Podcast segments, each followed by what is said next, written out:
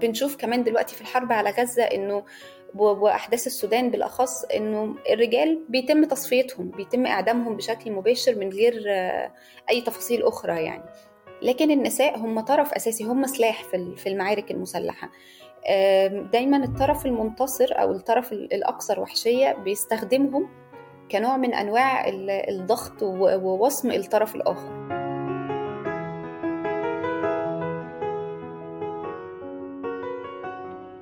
كيف يمكننا كصحفيين وصحفيات الحديث عن قضايا النساء اللاجئات التي تعرضن للاغتصاب والتحرش والابتزاز والتهديد من دون أن نشعر ولو بقليل من التعاطف الإنساني معهن ومع قصصهن؟ وهل على الصحفي أو الصحفية أن يسلط الضوء على القضية فحسب أم يمكنه أن يلعب أدوارا أخرى في مثل هذه القضايا؟ وجهات النظر قد تختلف. البعض قد يقول إن على الصحفي والصحفية الفصل بين العمل والعاطفة حتى يكون الناتج أكثر مهنية. فيما يرى آخرون أن الصحفي هو إنسان في النهاية ولا يمكنه في بعض الحالات إلا أن يكون متعاطفا. ضيفتي في هذه الحلقة من بودكاست أريج ريهام غريب. صحفية مصرية شابة.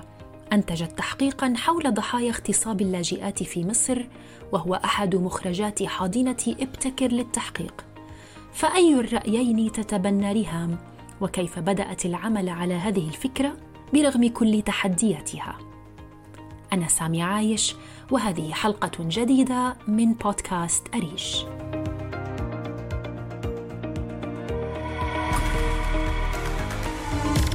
أريج بودكاست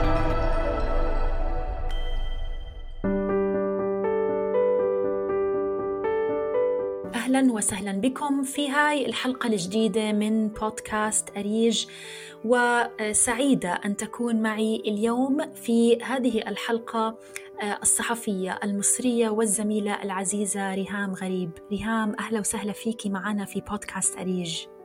أهلا ساميه إزيك؟ أنا منيحة الحمد لله. مبسوطة إنه عم نحكي اليوم. وسعيدة أيضا إنه موضوع حلقتنا لليوم عم بحكي على تحقيق آه، مهم جدا تم إنتاجه في أريج آه، آه، واللي هو طبعا أكيد رح نحكي عنه أكثر خلال هذه الحلقة اللي هو تحقيق أشباح تسير على قدمين.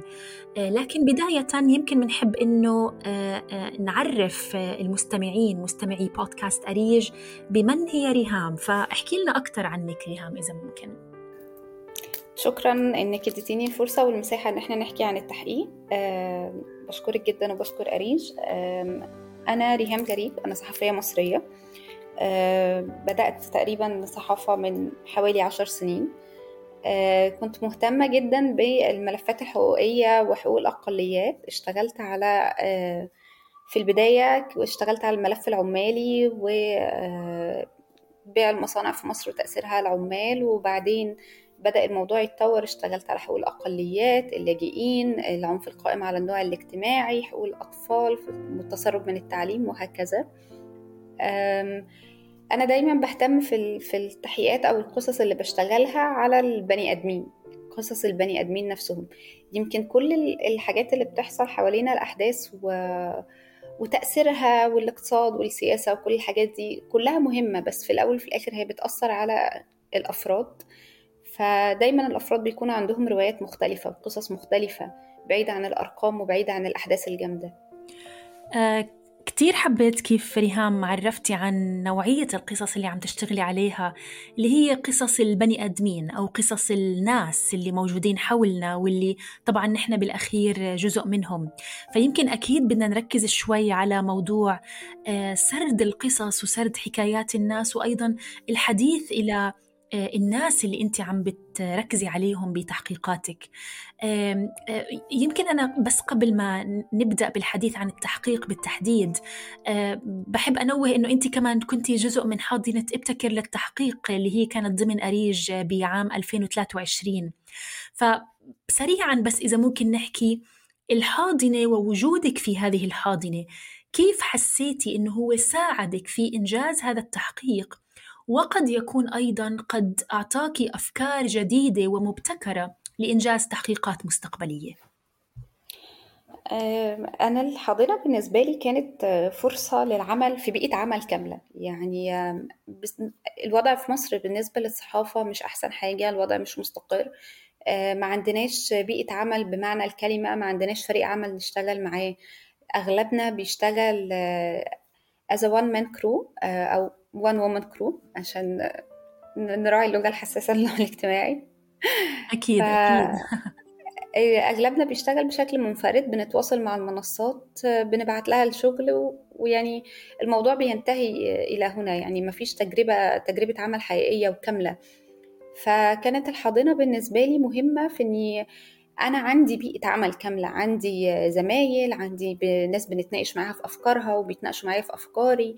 في اديتورز مختلفين من جنسيات مختلفة بخلفيات مختلفة بنقدر نتكلم مع بعض بنقدر إن إحنا نوفر لبعض حتى مساحة لل brainstorming بنطلع فيها كل أفكارنا وبنرتب كمان الأفكار اللي عندنا بنغير وجهات نظرنا وهكذا. فالحاضنة كانت مهمة جدا بالنسبة لي إن في فريق بيمشي معايا في التحقيق step by step أنا مش بواجه كل حاجة لوحدي. في في كل حاجة كل خطوة باخدها كل حاجة بعملها. هو في ناس تانية بتشاركني فيها. ناس بت بتخليني أطور منها بشكل أسرع. بيتهيألي ده بيوفر علينا مجهود كبير قوي ممكن نعمله بيكسبنا خبرات أكتر لو إحنا ماشيين في الطريق لوحدنا. مية بالمية بتفق معاك ريهام خصوصا يعني بالآونة الأخيرة يمكن كمان إذا بنلاحظ فكرة التعاون وفكرة التشارك في إنتاج العمل الصحفي أيضا أصبحت موجودة بشكل كبير سواء كان بين الأفراد اللي عم بيشتغلوا بمؤسسة واحدة أو حتى بين المؤسسات المختلفة بحد ذاتها. ويمكن هذا يعني بده يقودني أكثر لحتى أركز على التحقيق اللي اشتغلتيه ضمن الحاضنة وصراحة وأنا عم بقرأ بالتحقيق كان يمكن السؤال الأول اللي عم بيجي على بالي هو ريهام ليش اختارت هذا الموضوع؟ كيف فكرت بالموضوع؟ من وين إجت الفكرة؟ فأكيد بنحب نسمع منك ريهام هو أنا قبل ما أختار الفكرة دي تحديدا كان بقالي تقريبا أكتر من سنة بحاول إن أنا أندمج جوه مجتمعات اللجوء بحاول إن أنا أشارك في أي فعالية بيعملوها حتى لو هي حاجة يعني مش بالضرورة تكون بتمس القصص اللي أنا مهتمة بيها أه بشكل مباشر لكن كنت بحاول إن أنا أكون متواجدة في دوائرهم لأن هو مجتمع اللجوء في مصر هو مجتمع كبير جدا جدا. إحنا عندنا في مصر ما عندناش نظام مخيمات عندنا نظام الدمج الناس بتيجي من على الحدود بأي شكل وبيندمجوا في المجتمع المصري. فبالتالي ما تقدريش تفصليهم وتروحي لهم مكانهم تقعدي معاهم فيه. لا هم طول الوقت حواليكي فطول الوقت عندهم قصص مختلفة عن عن أي مجتمع لجوء تاني بره بره الحدود المصرية. فقعدت سنة ويمكن أكتر بس بندمج معاهم. بحضر فعاليات بتعرف على ناس بسمع منهم قصصهم.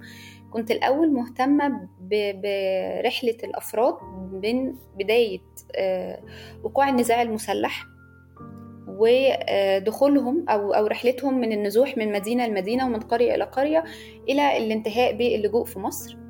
كبلد مستضيف لكن وسط ما أنا بمشي في ده أنا بلاقي قصص مختلفة بلاقي قصص مختلفة من من الرجال ومن النساء لكن كان كان أبرز حاجة هي الاعتداءات الجنسية.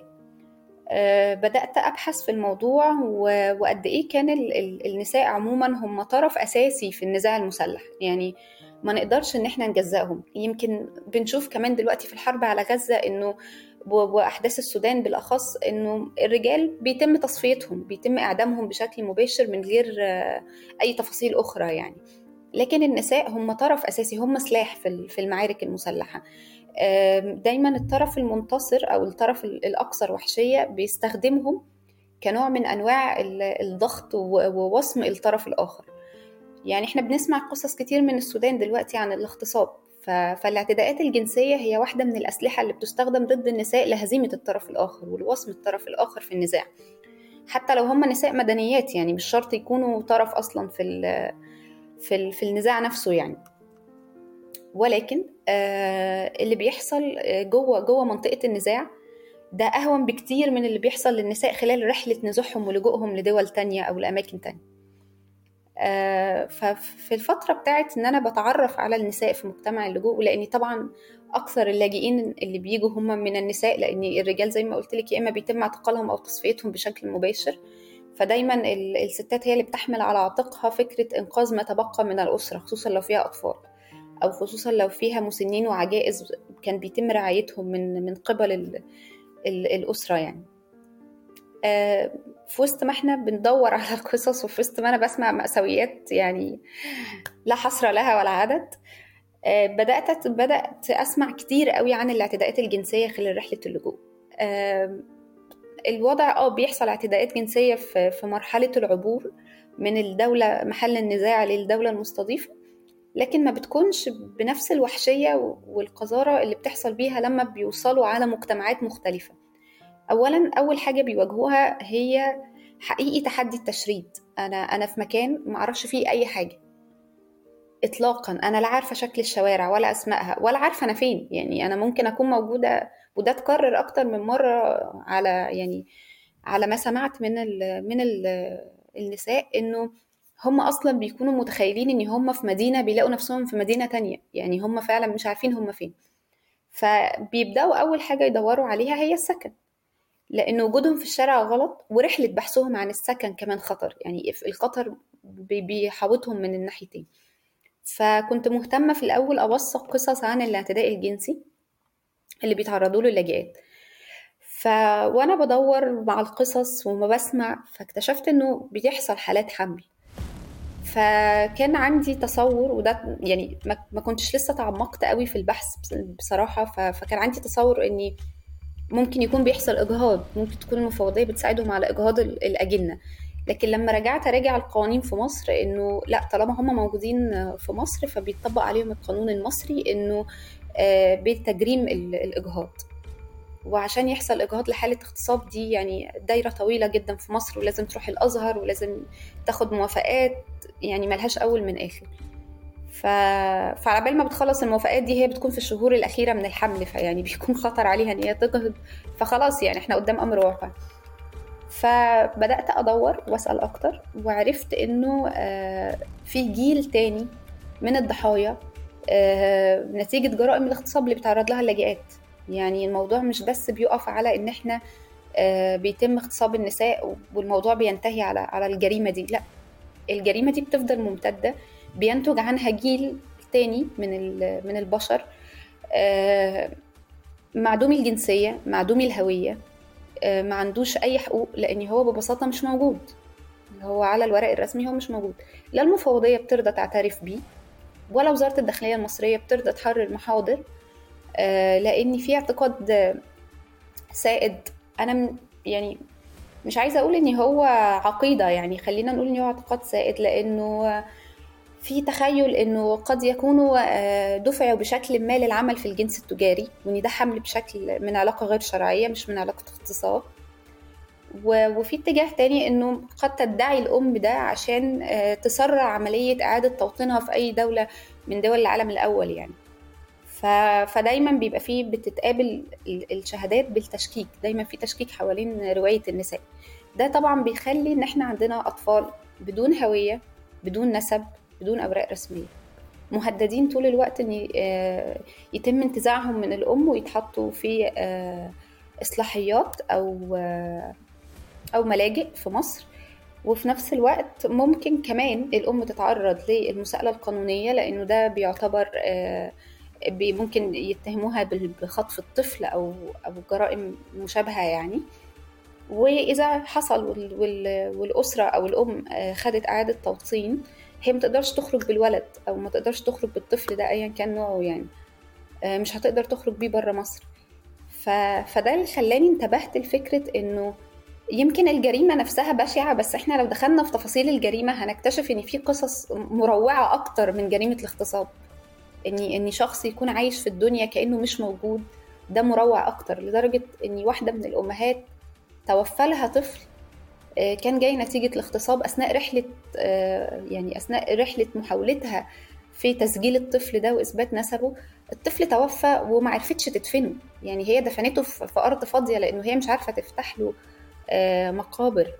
بس بتعرفي ريهام أنا يمكن السؤال اللي كمان هلا خطر ببالي وأنا عم بسمعك. فكرة إنه يعني أنت كصحفية عم تسمعي كتير من هاي الأهوال من هاي القصص الصعبة. بس كيف أنت بتقدري تضلي مستمرة في الاستماع إلى هاي القصص؟ يعني بأي مرحلة بتقرري إنك أنت تفصلي نفسك عن القصص اللي موجودة قدامك والحالات اللي عم تحكي معها وعنها؟ الحقيقة إنه موضوع إن أنا أفصل نفسي عن عن الحالات أو عن القصص ده يعني ده أمر شبه مستحيل يعني.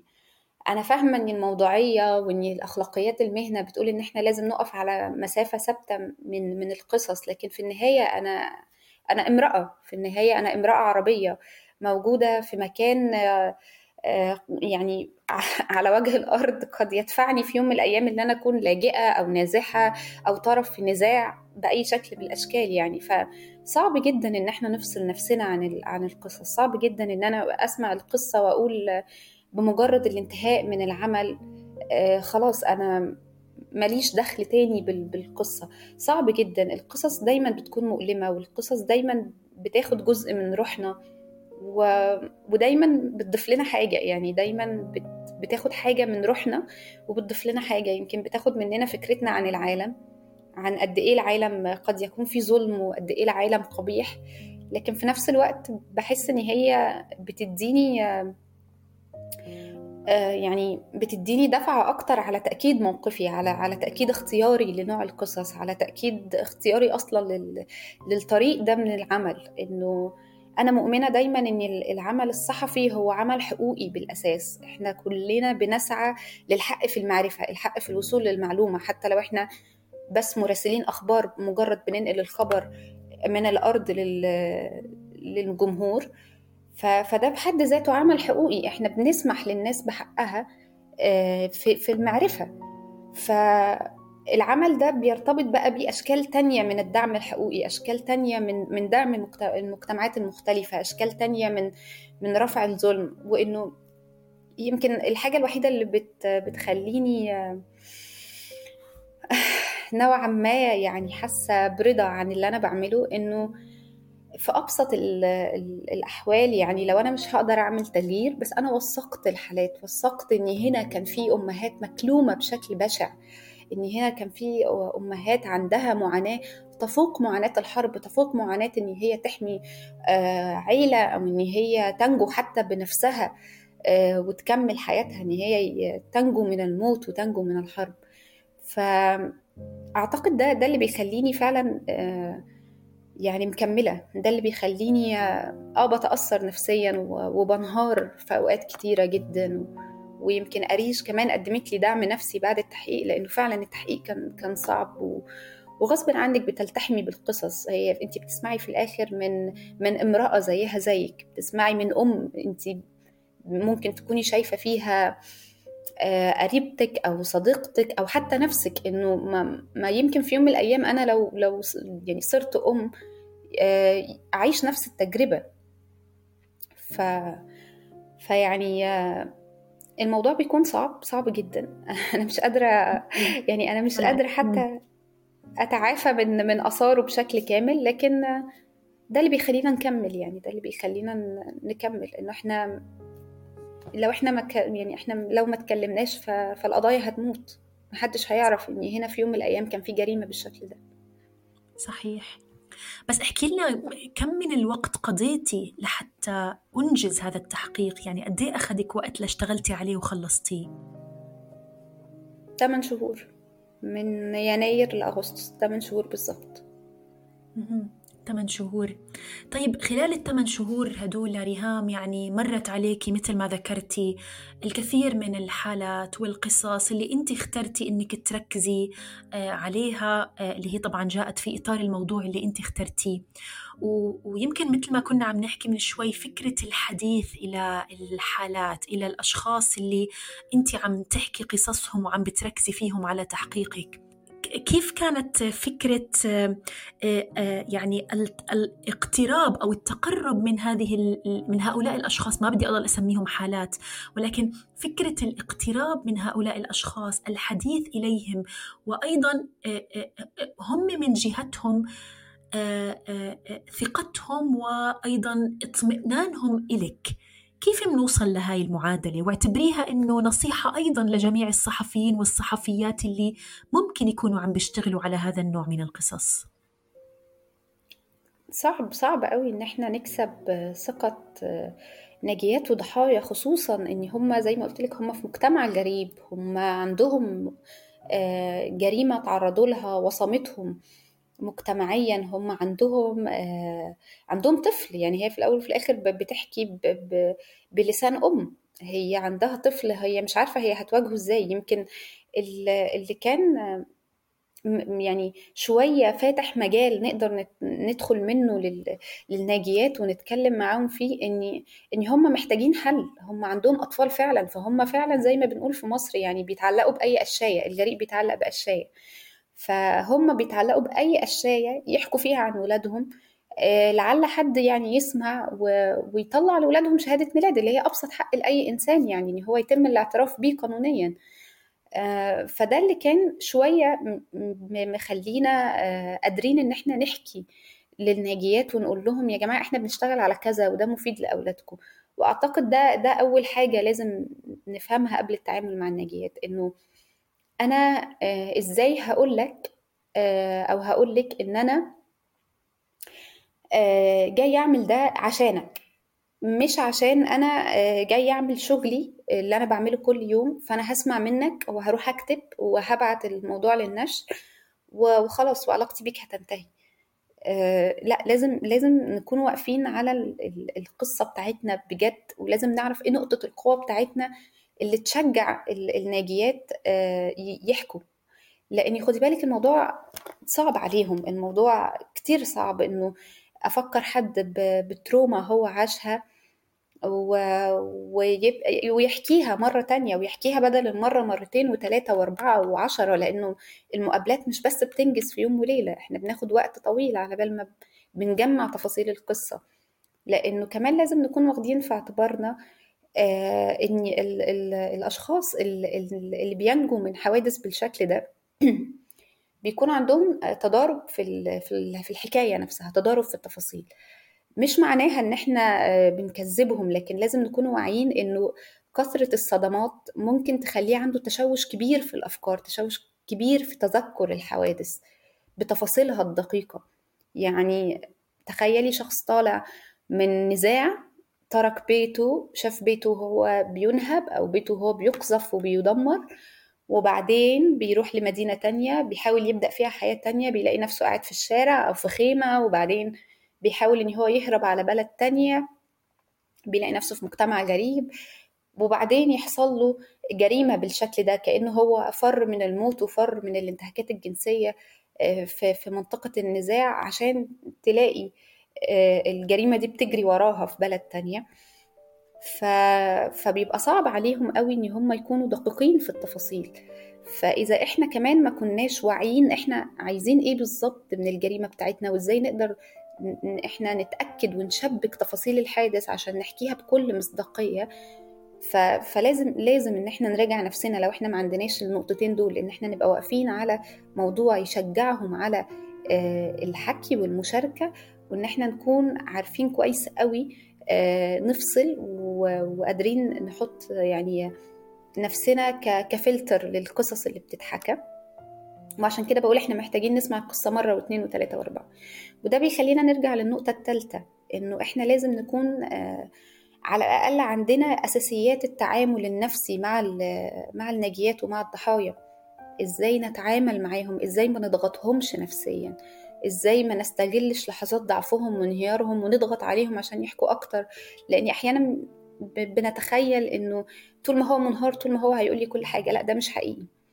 ده ده غير إن هو مش إنساني هو كمان مش حقيقي مش هيطلع التفاصيل بشكل دقيق وصادق بدون أي تشويش. فلازم نكون إحنا عندنا أساسيات التعامل وأساسيات الدعم النفسي للحالات. مش مطلوب مننا إن إحنا نكون متخصصين لكن مطلوب مننا نعرف إمتى نتكلم معاهم وإمتى نوقف. أه الحاجة الرابعة والأهم لازم طول الوقت إن إحنا يكون معانا أه يعني حد هو يقدر يقدم دعم نفسي أو على الأقل يقدر يقول لنا على حلول بسيطة نقدر إن إحنا نعملها من المسافة بتاعتنا. أنا عن نفسي عملت ده. أنا كان طول التحقيق كان بيشاركني واحدة من المعالجين النفسيين لحالات مشابهة في منظمة مجتمع مدني. هي اللي كانت دايما بصراحة بتوجهني دايما كانت برجع لها لو حاسة إن في تشويش في تفاصيل معينة لو لو حاسة إن أنا محتاجة أعرف أكتر عن عن نقطة معينة في الحادث من غير ما أضغط على الناجية بشكل يعني يؤذيها نفسيا أو يكون بيشكل إعادة للصدمة النفسية اللي عندها. فده مهم جدا. كمان مهم إن إحنا طول الوقت نوصل لهم فكرة إنه أنا مش جاية آخد المعلومة واجري. أنا بعمل ده عشان ده دوري وده مهم وبحاول أساعدك بس لازم يعني لازم نقول إني أنا بحاول أساعدك في النطاق المسموح لي في نطاق قوتي وقدرتي على ال ال التناول مع مع القصة دي في العالم بتاعنا. مش مش المفروض إن أنا أديله وعود إنه آه ده أنا ده أنا هاخد القصة بتاعتك وهروح أتخانق مع المفوضية فهخليهم يبعتوا معاكي محامي ووزارة الداخلية هتستجيب؟ لأ لأنه إحنا في الآخر بنتكلم برضو في مجتمعات يعني مغلقة ونامية وفيها درجة من من يعني من القمع السلطة وعدم الاستجابة للضغوط الصحفية. فيعني لازم نكون عارفين حدود قوتنا كويس لكن برضو لازم نقول لهم إنه إحنا مش بنفقد الأمل إنه يمكن التغيير المجتمعي بيحصل بجهد تراكمي. فده يعني ده, ده بيتهيألي دول الخمس خطوات اللي أنا مشيت عليهم.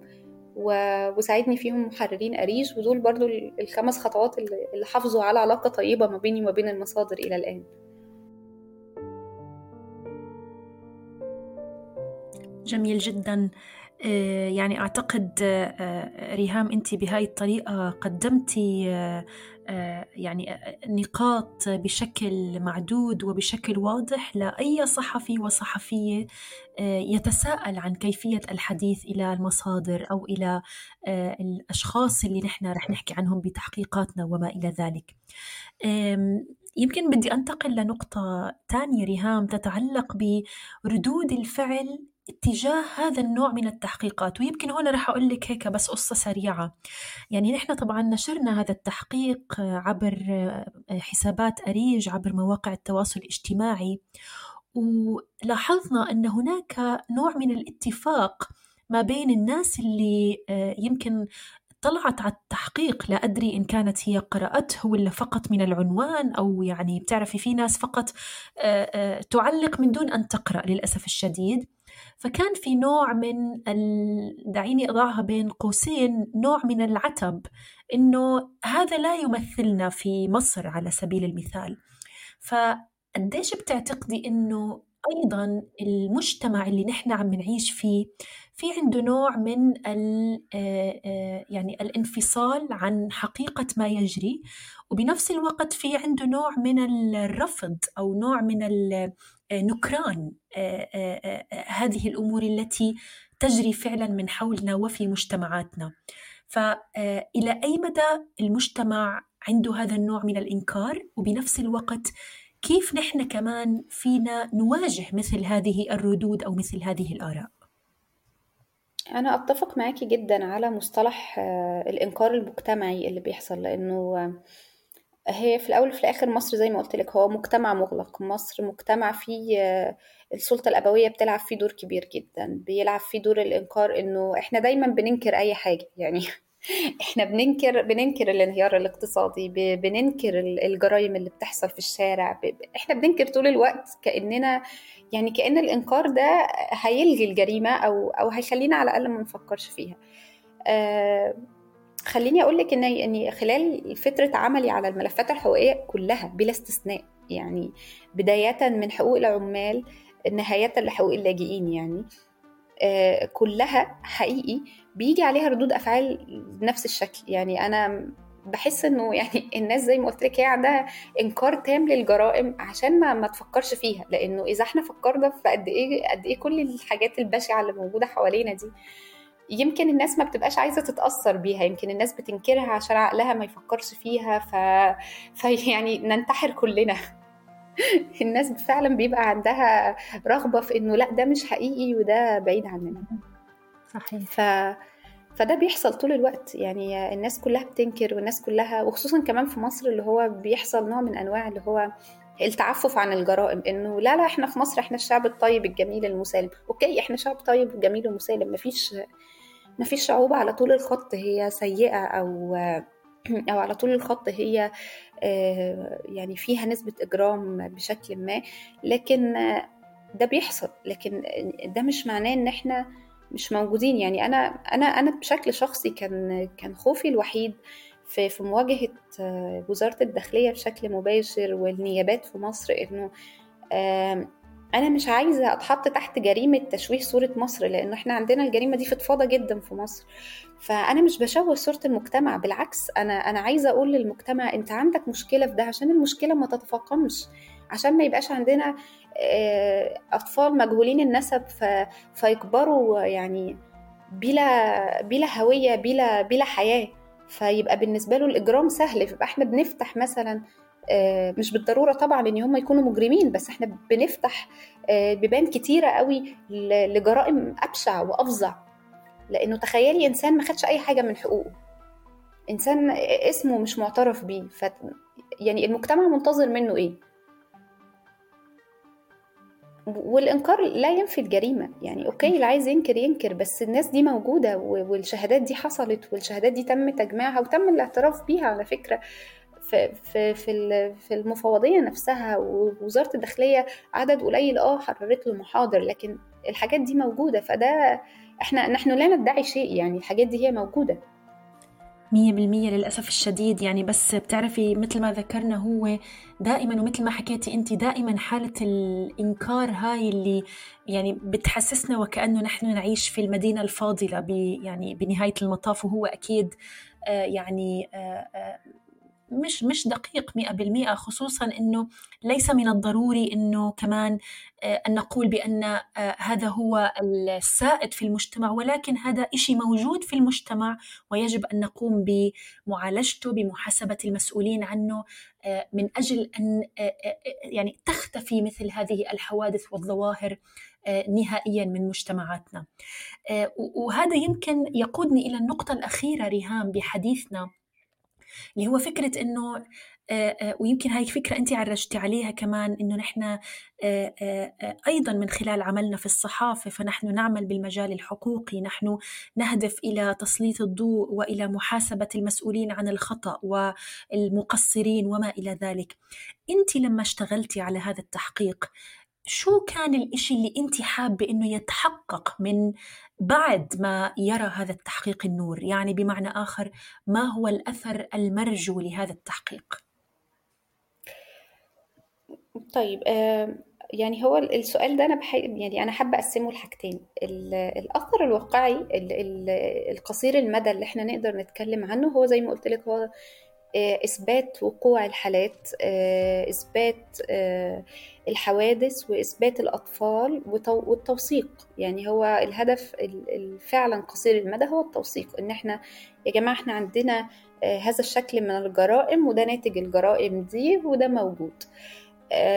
أما الهدف اللي أنا بتمناه والهدف اللي اتحقق منه جزء حتى خلال رحلتنا بعد النشر يعني إنه يتم إعادة توطين الناس دي بشكل يعني مرضي إنسانيا ليهم يتم تسجيل الأطفال يتم فعلا التعامل معاهم بشكل إنساني بشكل محترم إنه إنه ما يتمش التشكيك في روايتهم ما يتمش التعامل معاهم على إنهم هم المتهمين هم اللي المفروض أصابع الاتهام تتوجه ليهم ونقعد نسألهم أسئلة إيه اللي وداكي هناك وإيه اللي وداك يعني ده بيحصل في كل في كل جرائم الاعتداءات الجنسية بداية من التحرش اللفظي لحد جرائم الاغتصاب. ف فيعني خلال رحلة يعني التعرف على ال... على الأثر اللي أنتجه التحقيق إن إحنا عرفنا إن واحدة من الناجيات اللي شاركتنا قصتها المفوضية اتجهت ليها بمحامي وقدرت فعلا إن هي تحرر محضر وتسجل الطفل وفعلا خدت إعادة توطين. يعني خدت إعادة توطين هي والطفل اللي كان بقاله سنوات بلا هوية وكمان أطفالها اللي كانت هربانة بيهم من منطقة النزاع. وده بالنسبة لي كان يعني ده كان كان أكتر من حتى من الأمل اللي أنا كان نفسي فيه. يعني يعني ده كان كان حاجة فاقت توقعاتي إن هي تحصل بسرعة. وثقنا عشرات الحالات خلال التحقيق. وده طبعا عدد قليل جدا بالنسبة للعدد اللي رفض يشارك أو اللي إحنا معرفناش نوصل له أو حتى اللي نتج عنهم أطفال وتوفوا نتيجة سوء الرعاية الصحية أو أو سوء أحوال الولادة. لكن حقيقي فعلا ده ده كان بالنسبة لي إنه إحنا قدرنا نعمل حاجة. يمكن ده ده حتى اللي بي بيخليني أكمل زي ما قلت لك في البداية إنه ده اللي بيخليني أحس إنه يمكن في أمل يمكن إحنا القشه اللي حد ممكن يتعلق بيها. ونحن كمان بدنا إياك تكملي ريهام يعني بدنا يعني أكيد بالنهاية نحن نريد لكل هاي القصص أن لا تبقى حولنا. يعني لا نريد أنه أي حدا يتعرض للظلم ولا للتعب بحياته ولا إلى أن يعاني نتيجة للفساد أو لأي شيء له علاقة بتقصير جهات معينة. لكن بالنهاية بدنا إياك كمان تكملي بإنتاج مثل هذه التحقيقات التي تسلط الضوء على مثل هذه القضايا المهمة حتى إن شاء الله لا يبقى لها أثر بالمستقبل. أنا خلصت أسئلتي ريهام بس كمان بحب أترك لك المجال إذا عندك أي شيء بتحب تضيفيه سواء كان له علاقة بالتحقيق أو بعملك كصحفية المجال أمامك الآن. شكرا يا سامية حقيقي أنا متشكرة جدا إنك وفرتي لي المساحة اللي أنا أحكي فيها عن التحقيق. والحقيقة إن أنا من ساعة ما التحقيق ده اتنشر وأنا حاسة إن أنا عندي طاقة حكي حواليه يعني حاسة إن الموضوع ما, كانش بس المفروض يقتصر على على تحقيق واحد. كان كان عندي كان نفسي يبقى عندي مساحة أكبر إن أنا أحكي كل قصة ست لوحدها كل كل نجاة استأمنتنا على حدوتتها لوحدها. إن أنا أتكلم عنهم أكتر إن أنا أحكي عنهم أكتر إن أنا أسمع العالم كله القصص وده شعور بيجيلي طول الوقت بس في التحقيق ده بالذات يعني الشعور متزايد عن العادي. فأشكرك إن أنتي فتحتي لي المساحة دي وخليتيني أحكي بشكل يعني أكثر إريحية ومرونة في في الحلقة دي عن التحقيق.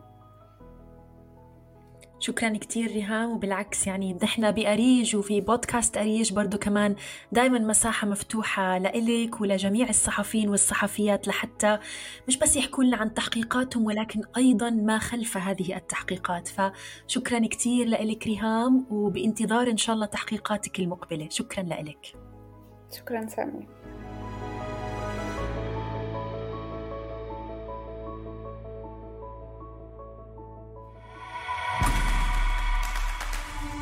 كان هذا أريج بودكاست.